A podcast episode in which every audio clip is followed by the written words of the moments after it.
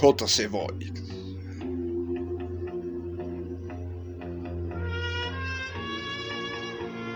En cierta ocasión, nuestro querido Misitu se encontraba reposando en lo más alto de su casa y que atrapa una coquita con su boca. Su hociquito se llenó de alegría.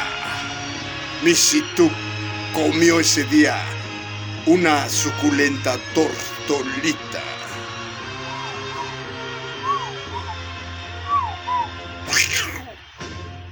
Misitu, las aventuras.